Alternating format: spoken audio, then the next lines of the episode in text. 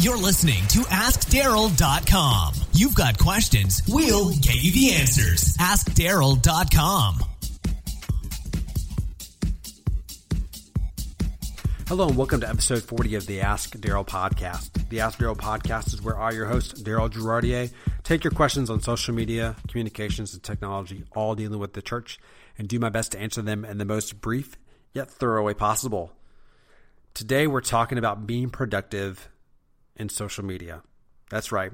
We're talking about what I've learned from people who are really productive people, yet also manage social media.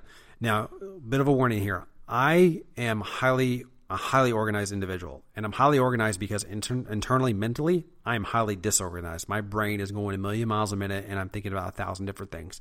So I've had to physically organize everything around me in such a way that doesn't distract me from getting things done. So I am a testament to highly organizing things around me because mentally I'm very, very much disorganized. So before we begin, let me tell you this there's a book here that you probably need to pick up if you haven't picked up and you haven't read. It's called Getting Things Done. And that, in my opinion, is probably the best primer on productivity, especially in the modern workforce. Uh, if you're working at a church or wherever you're working at, um, you've got a thousand things coming at you, inputs coming at you at all times, and you need to figure out how to manage that. Um, and this is a really great book to kind of get you started on it. If you were to Google getting things done or GTD, you'd find there's a lot of websites dedicated to this methodology.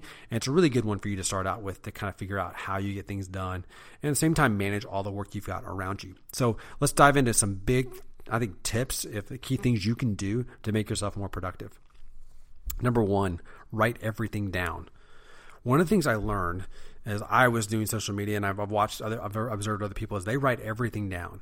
And what I mean by that is, is they have an idea or something comes up, they write it down because what they've realized is, is that their brain is not designed to hold information, but it's designed for ideas and it's designed to make decisions. So ideas and thoughts you have, write them all down because you're, you're, there's no way your brain can hold all that information. Okay, it's just not designed to do that. It's not designed to really be a filing cabinet, if you will. It's designed to make decisions. So if you write stuff down and find a place to store it, maybe it's Evernote, maybe it's a Moleskine notebook. If you write everything down, you'll always know it's in that place and therefore your brain will stop thinking about it and your brain can go back to thinking about what you were doing so let's say you're working on a strategy session on a social media campaign but in your brain pops up an idea for something totally different for a totally different thing you got to work on just write it on a piece of paper, write it somewhere down, and then go back to what you were doing. That way, your brain mentally knows you've parked it somewhere else. Writing everything down allows your brain to focus on what really matters in the moment.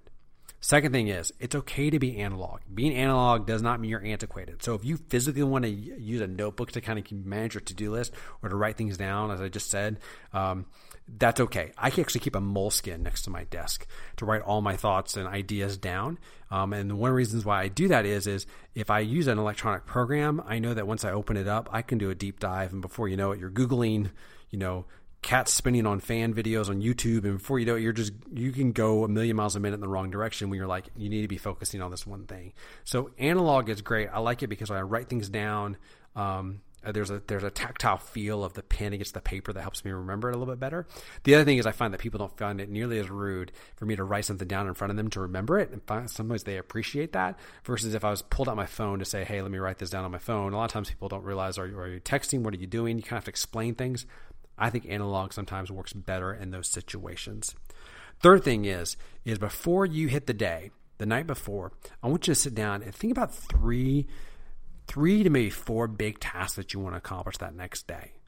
Okay, and then write that down, on index card, whatever you use, and then that day when you walk in your office, you know these are the big three things you want to accomplish, and that's what you're going to focus on.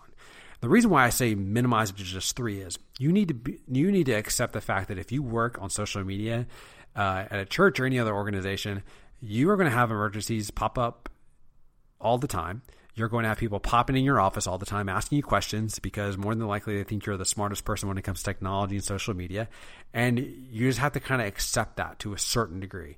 So you want to kind of allow yourself a lot of wiggle room to be able to maneuver those type of scenarios. So what I suggest you do is is you just focus on the three big things and you say this is what I want to get done today. I find that if I'm too ambitious, if I say five or 10 things I want to get done, the problem is, is I feel like a failure because I only accomplished two of those things. But the reality of it is a lot of that day was out of my control, just given what happened around me. So I find focus on the big three to five things. Um, I say three to four is really what you probably should stay with. And that allows you to walk away feeling like the day was a success, but also giving yourself plenty of room to deal with what comes your way. The next thing, batch social media. By batch, I mean gather together all of your social media time. A lot of times we wire ourselves to check social media throughout the day. And I think it's a good thing if you got some downtime to check social media, check your news feeds, that kind of thing. However, a lot of us keep it throughout the day or even keep our social media up as the day goes along. And the problem is, is that it never allows you to get in and do what we call deep thinking. Deep thinking is when you're really just kind of diving in and you're totally immersing yourself in the subject matter or in thought. And if you have social media going, you can never really kind of get that rhythm. You can never really do the hard thinking that you want to do. So I suggest you batch your social media so you actually give social media the attention and time it deserves. So think about 45 minutes or an hour a day where you're like, okay, I'm going to go in social media. I'm going to respond to hashtags. I'm going to go in. I'm really going to give it my all, my effort. But then, and I'm going to check it throughout the day, but that's when it's really going to get my attention. Um, but I'm not going to keep it up throughout the day because I know if I do that, then um, I'm never going to give anything else my full attention, and your work is going to suffer because of that. The last thing, and I think it's actually one of the, it may be the most important thing is, and this sounds, this is going to make me sound like I'm your parent saying this, but you need to get some sleep. And what I have, and the reason why I say that is what I have found is really productive people get sleep because they know what I call their sleep number. I'm not talking about the mattress. I'm talking about um, their number by which how many hours they need of sleep to really function and function well. So, for instance, my number is seven and a half. If I get seven and a half hours of sleep throughout the week, I'm a highly functioning, pretty creative person. Um, if I get less than that, I've hover around, let's say, like five or six during the week, um, then I can manage for about two, three days, but then it starts to wear on me and it shows. It shows in my ability to concentrate and participate and just really give everything what it needs. So you need to figure out for yourself what that looks like. What is the number for you by which you say, okay, I'm really high functioning and I'm doing this and doing it well. And then you need to hammer down on getting that that number that, that number, make sure you're getting that many hours of sleep because it's that important to make you really creative. And it also helps you avoid mistakes. If you're highly functioning and you're thinking things through, you're going to avoid making a lot of mistakes on social media, mistyping things, and you're going to catch things because you're going to be more alert and more aware than you ever have been before. So if you focus on those things, I believe you'll become a more productive person on social media. If you had a question for me, head over to askdarrel.com. That's A S K D A R R E L.com you can hit me up on Twitter. I'm at DGIR, You can subscribe on iTunes or on Stitcher if you're using an Android device.